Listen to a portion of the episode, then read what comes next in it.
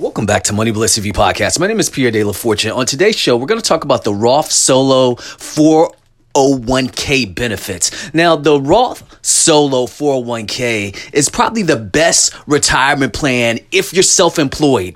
Now, for small business owners who are LLCs, then this probably wouldn't be for you. But if you are a sole proprietor, this is what you need to be in, okay?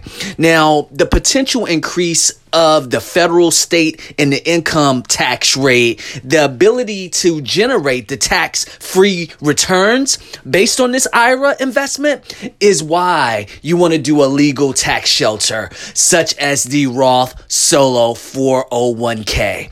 And what a lot of people have to understand is this includes like real estate, tax liens, precious metals. This is what people look at when they say, okay, where else can I put my money besides just just the stock market, besides just bonds, mutual funds, which will bring you a return of 10 to 12%. But if you're looking to touch this by the age of 59 and a half, just like the rest of the 401k plans that we spoke about a couple days ago, it's the same thing here. But the Roth Solo 401k, what really, really speaks to me, um, because I do have other small businesses that I am not a LLC with, that I am a sole proprietor with. So that's why this interests me a lot. Now I haven't, I haven't participated in this as of yet, but this is something I'm doing my research on you all. So what I'm looking at with, when I'm checking out the Roth solo 401k, what I like is in your 40s,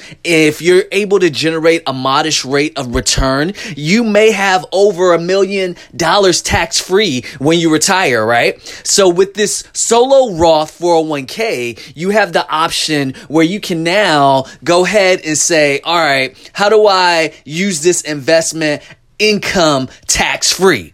And then you also have the option to look at how do I take a portion of the Roth 401k funds and I use it for any purpose of my liking. And now if that's not boss, I don't know what is, right? So, you know, you take all that into consideration and then you have to also ask yourself, all right, so with this Roth solo 401k plan, the advantages of the individual retirement plan, which offers many advantages, right? To the self-employed individual. But for small business owners, most of them look at the power of tax-free investing. And that is what always interests people when they start to get money and they start to want to move their money around. They don't want the government to take so much from them in the tax purposes because then they feel like I'm working so hard for my money. And like I said before, now my money's not working that hard for me, right? So it's not reciprocated. So one of the main attractions that people also look at is what it qualifies distribution wise based on the Roth's earning and that are tax free. And now you're saying, all right, if I have to go ahead and contribute to the plan, all income that gains from that 401k investment will generate tax free.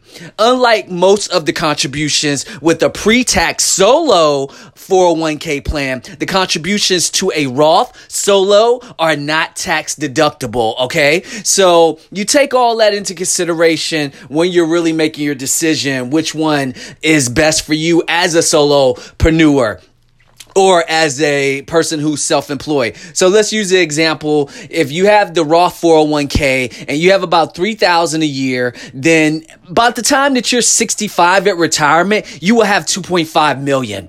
And there was someone that I was checking out on YouTube. I can't remember his name off the top of my head, but he said, I think he was a C, he was a CPA and he was a um, attorney. And he broke down that if you invest like $150 per month while you're still in your 20s until you're about 65, you will retire as a millionaire. And then he went to 30s. I think when you're in your 30s, you have to invest like almost two or 300 and then in your 40s you have to invest 400 and then I think in your 50s 60s 600 or more. So just keep all that in mind and see if the Roth Solo 401k is right for you. This is Pierre De La Fortune. As usual have a great day and God bless